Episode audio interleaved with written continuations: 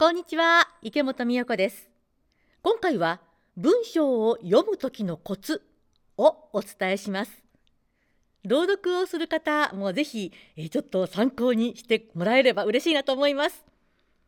ちょうど昨日セミナーをやっていましてその参加の方がこうおっしゃいました。文章を読む時一生懸命読もうとするとついつい意識が前に行ってしまいます。なんですよ文章が目の前にあるとその目の前の文章を自分の目で一生懸命見て間違えないようにさらに目を凝らしてで間違えないようにってずっとこういうふうにやってしまうんですね。一生懸命読めば読むほど意識はどんどんどんどん文章の方に近づいていきます。すると自分と文章がつながります。文章を読む私という小さな世界にはまってしまうんですね。そこにはまってしまうと自由というものが全くなくなって一生懸命やるだけだ間違わないようにという思いだけで読まなくてはいけなくなってしまいます。ここに入っちゃうとねしんどいんですね。ああちゃんとやらなきゃとか大丈夫かなっていうちょっと不安がいつもよぎりながら読んでいるようなそんな状況になってしまいます。ではどうするか。いつもの掛け声。123って言って意識を自分の後ろに飛ばします。自分の後ろ斜め上30センチよりももっと後ろぐらいに飛ばしますね。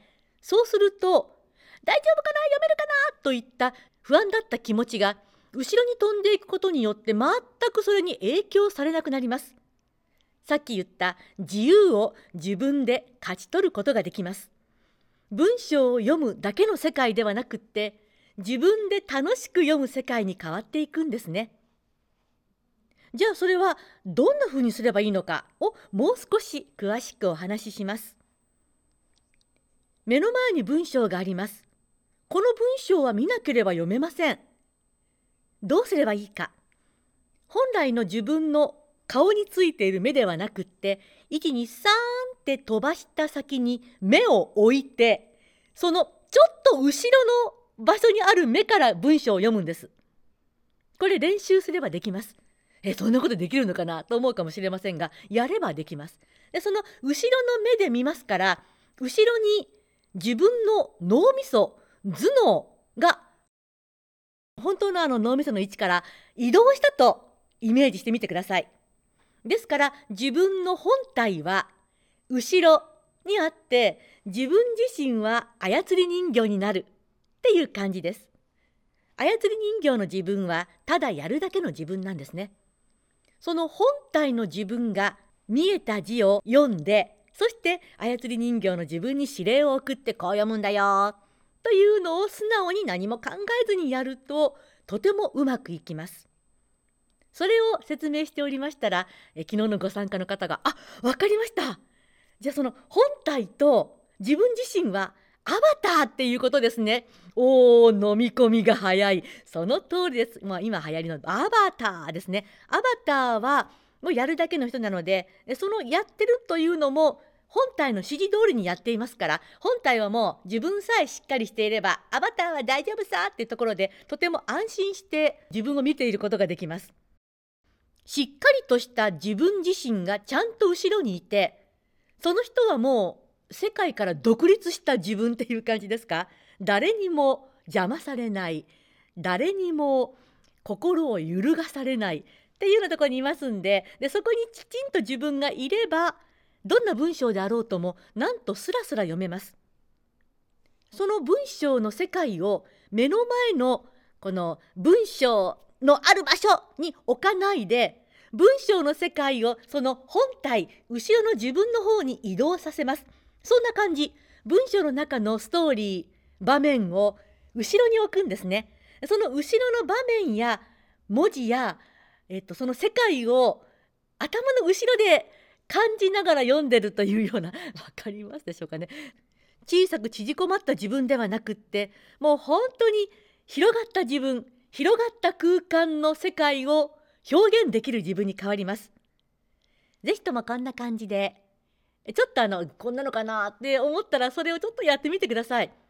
そのイメージで読みますと今までとは全く違った読み方になりますそうするとあ楽しいな読むのってという気持ちになりますおすすめですのでぜひやってみてくださいね後ろの目で文字を見るというところが一番のキーポイントですこれねあのこの目を使わないで暗記した文章だったら後ろの世界で読むのって割とできるんですね。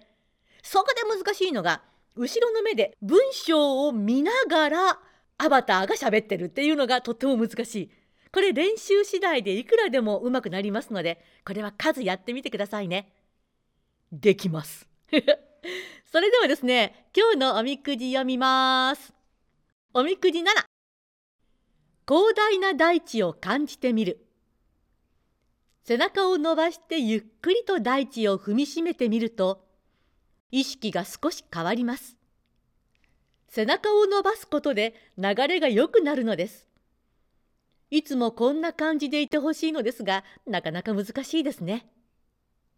いつもはしないちょっとした自然との触れ合いをやってみると流れの滞りが解放されます。例えば大地を裸足で歩いてみる。木に触れてみる。花を眺めてみる。香りを楽しんでみる。立ち止まって空気を感じてみる。風の流れを感じてみる。木々の葉音を聞く。などです。五感をフル活用してあなたの周りを感じてみるのです。特に自然の美しさを何も考えずに感じることができた時自然と一体になることができますその感覚をさらに豊かにしてみてください。